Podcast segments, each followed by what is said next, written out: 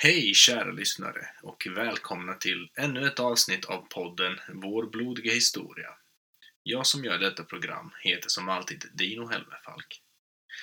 Till er som missade förra avsnittet vill jag berätta att det här är sångens sista Vår blodiga historia. Jag har nu gjort tio avsnitt och jag har lärt mig sjukt mycket om poddande. Jag har gått från att vara en gröngöling till att vara en mindre gröngöling. Nästa säsong kommer bli större och bättre och kommer inkludera expertgäster. Eh, jag längtar jättemycket och så fort detta avsnittet är publicerat så påbörjar jag arbetet med eh, nästa säsong som förhoppningsvis börjar sändas senare i vår. I den säsongen kommer jag som, som sagt att ha gäster där vi ska diskutera olika saker inom poddens nisch, vår blodiga historia. Så avslöja inte för mycket, men det kommer bli vikingar, det kommer bli rustningar, det kommer bli massa smått och gott och blodigt. Som vanligt kan du följa podden på sociala medier. På Facebook heter den Vår blodiga historia och på Instagram att blodig historia. Jag är mycket tacksam om du ger mig ett omdöme på Facebook eller på Podcaster. Jag gör podden helt gratis och behöver din hjälp med spridningen. Och det bästa sättet du kan hjälpa mig är att skriva omdömen på Facebook och eh, Podcaster slash iTunes. Innan vi dyker ner i dagens mörka berättelse vill jag varna känsliga lyssnare. Avsnittet som följer är groteskt och brutalt. Tycker du att det är jobbigt med grafiska våldsskildringar eller tycker att det är otäckt att gå ensam om kvällarna och så vidare så föreslår jag att du lyssnar på något annat. Exempelvis eh, min kompis podd Oknytt som eh, har avsnitt om folktro och övernaturligheter. Lite creepy, men inte på riktigt. Eller?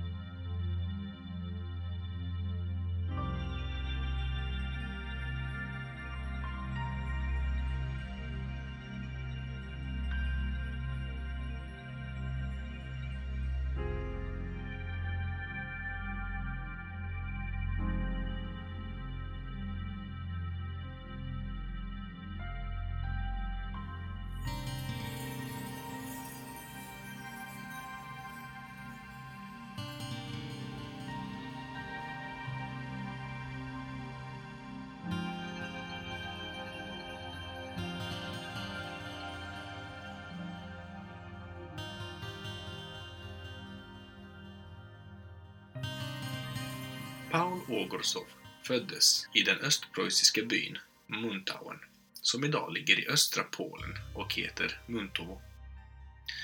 Han föddes som det oäkta barnet till en piga vid namn Marie Saga. Hennes far, alltså Pauls morfar, erkände sin dotters son och gav honom namnet Paul Saga. Pojken adopterades dock bort 1924, bara 12 år gammal, till en bonde i Haveland, ett område väster om Berlin. Bonden hette Johan Ogorsov och efter en tid tog den unge Paul sin adoptivfars namn och blev då Paul Ogorsov. Han arbetade på sin adoptivfaders gård och ett järnbruk i närheten. 1931 gick han som 18-åring med i nazistpartiet och blev snart medlem i Sturmabteilung, alltså SA, något av en föregångare till SS. Efter nazisternas maktövertag i Tyskland 1933 började han klättra inom partiets hierarki och nådde som mest rangen Scharführer i SA. Scharführer motsvarar ungefär gruppbefäl. Han började arbeta för det statligt ägda järnvägsbolaget Deutsche Reichsbahn 1934, där han arbetade sig upp till en fin befattning. Tre år senare, 1937, gifte sig Paul Ogorsov med en kvinna Gertrud Sigelman, med vilken han fick två barn. Familjen levde inledningsvis med Pauls mamma, men flyttade så småningom till en egen lägenhet i förorten Karlshorst nära hans arbetsplats. Paul Ogorsov ansågs av sin arbetsgivare vara en pålitlig och skicklig yrkesman. Han kunde hantera både banans ljussignal och telegrafsystemet simultant.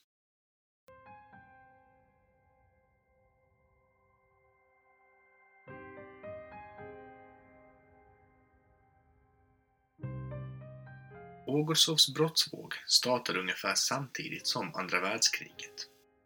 Häng med nu, för det kommer bli en del datum och lite rörigt.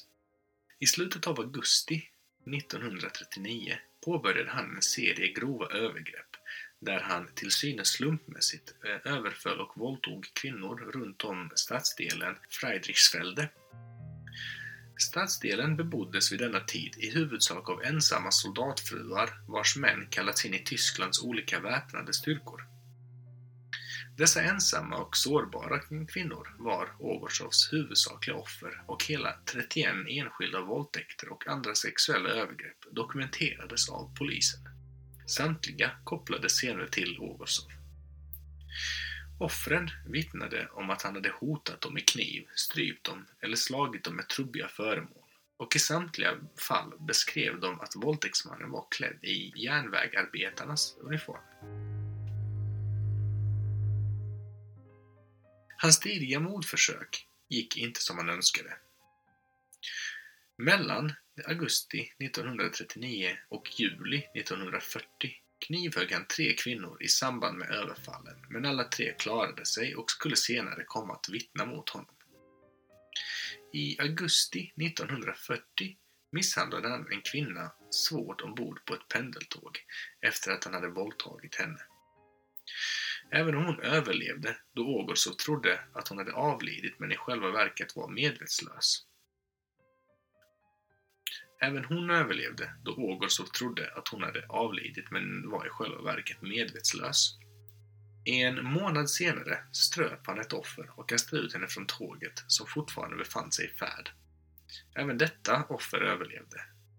Han försökte även överfalla en kvinna på en tågstation men hennes man och dennes bror fanns i närheten, vilket Ågårdsov inte kände till. De hörde kvinnans skrik och kom fort till undsättning.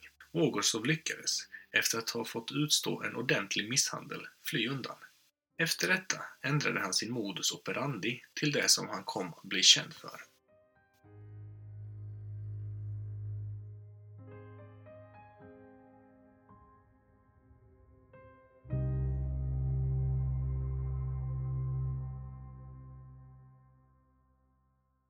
Det dröjde inte länge innan Paul Ogorsov åter var igång.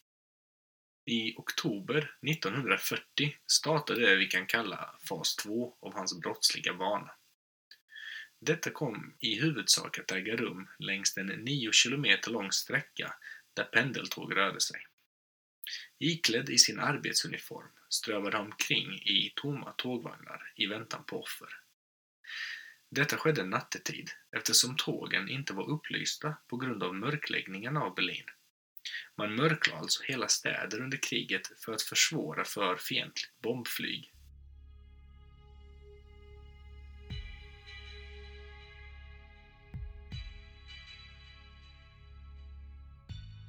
Ogorsov närmade sig kvinnorna, som inte anade något, då det inte uppfattades konstigt att en anställd vistades på tåget.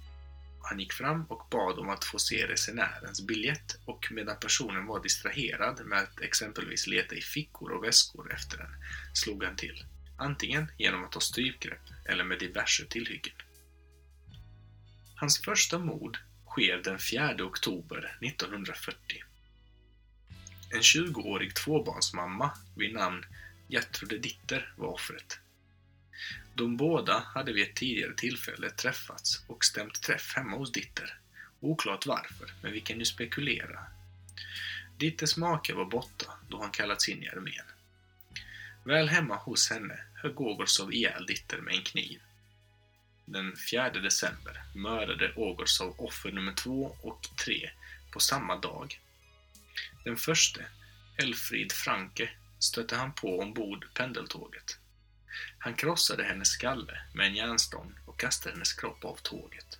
Knappt en timme senare stötte han på den 19-åriga Imagard Fresse, ute på gatan när hon var på väg hem till sin bostad. Ågolsov överföll henne, våldtog henne och slog därefter ihjäl henne. Den 22 december hittade järnvägsarbetare kroppen efter ett fjärde offer. En kvinna vid namn Elisabeth Bungener hade kastats av längs med järnvägsspåret. Obduktionen visade att hon hade avlidit på grund av frakturer i skallbenet.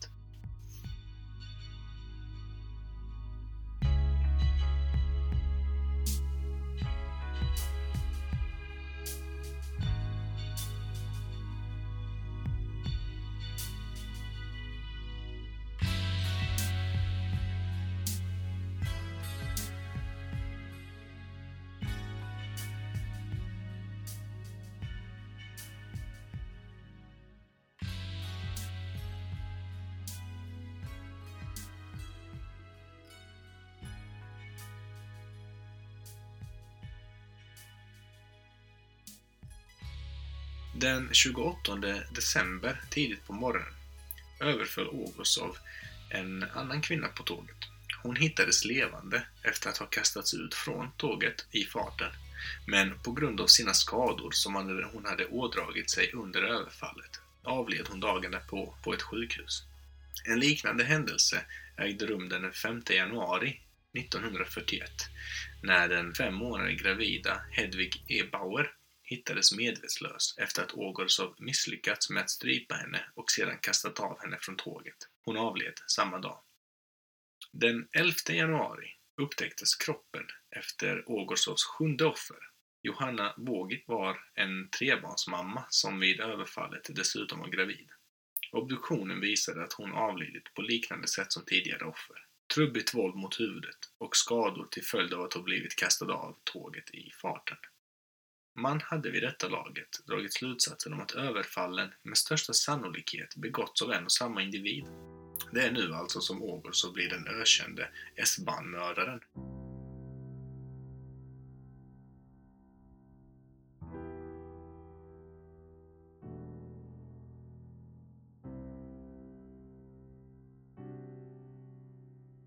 Paul Ågolsov var alltså aktiv en ganska kort tid Särskilt anmärkningsvärt är att hans mördande bara pågick i fyra månader.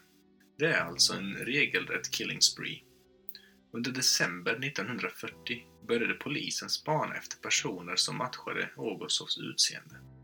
Detta efter att tidigare offer som överlevt överfallen lämnat likartade beskrivningar av honom. Allt hölls tämligen i skymundan från befolkningen med den statliga censuren. Nazisterna ville helt enkelt inte att nyheter som kunde skada befolkningens kämparanda skulle sippra ut. Upplysnings och propagandaministeriet under Josef Goebbels gav direktiv åt journalister med begränsningar kring hur rapportering rörande S-banmördaren skulle ske. På grund av detta kunde polisen inte be allmänheten om tips och samla in iakttagelser samt varna befolkningen.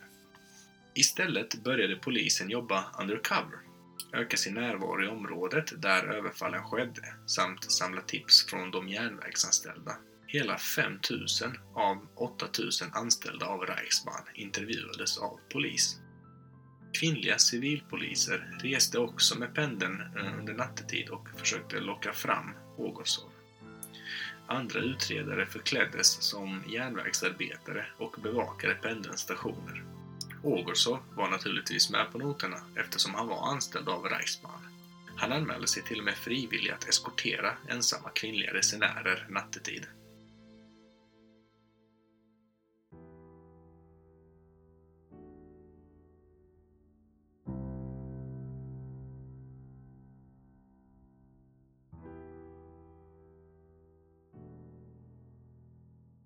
Polisen lyckades trots sina ansträngningar inledningsvis inte ta honom. Dock fick den höga polisiära närvaron Ågårdsov att ligga lågt i fem månader.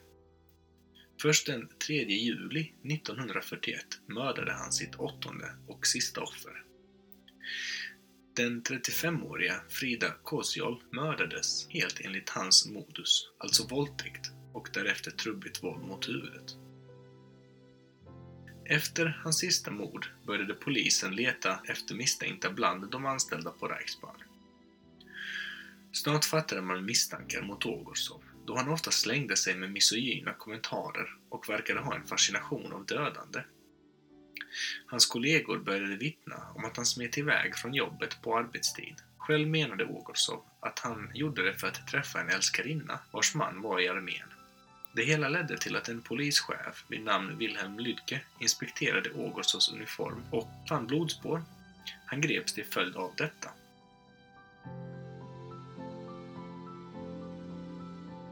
Så hur gick ett förhör i Nazityskland till kan man undra? Troligen är vår föreställning inte så långt ifrån sanningen. Ågersov förhördes i ett litet mörkt rum under en ensam glödlampa på klassiskt manér. Han konfronterades med bland annat kranierna från några av sina offer. Ganska omgående började Paul Ogosov erkänna morden och skyllde det hela på sin alkoholism. Han berättade även att en judisk läkare hade behandlat honom mot gonorré men utan framgång. Ogosov uteslöts formellt från nazistpartiet några dagar innan hans ganska korta rättegång, vilken ägde rum den 24 juli 1941. Han dömdes till döden för totalt 8 mord, 6 mordförsök och 31 överfall och våldtäkter. Naziregimen utropade honom till folkets fiende och två dagar senare, den 26 juli, avrättades han med giljotin i Plötzensee-fängelset.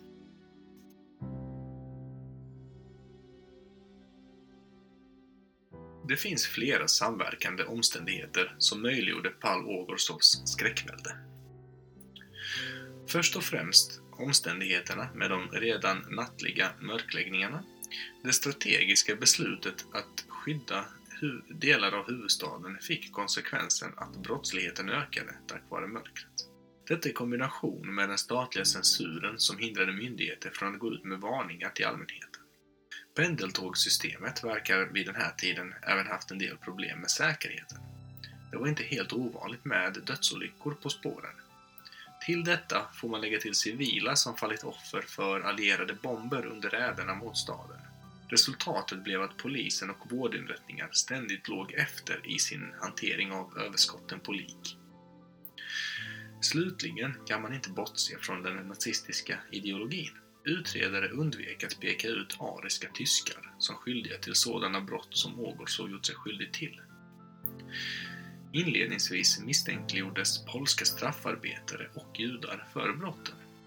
Det blev naturligtvis pinsamt när den skyldige visade sig vara en senior medlem av nazistpartiet och hållare av en hög rang inom SA.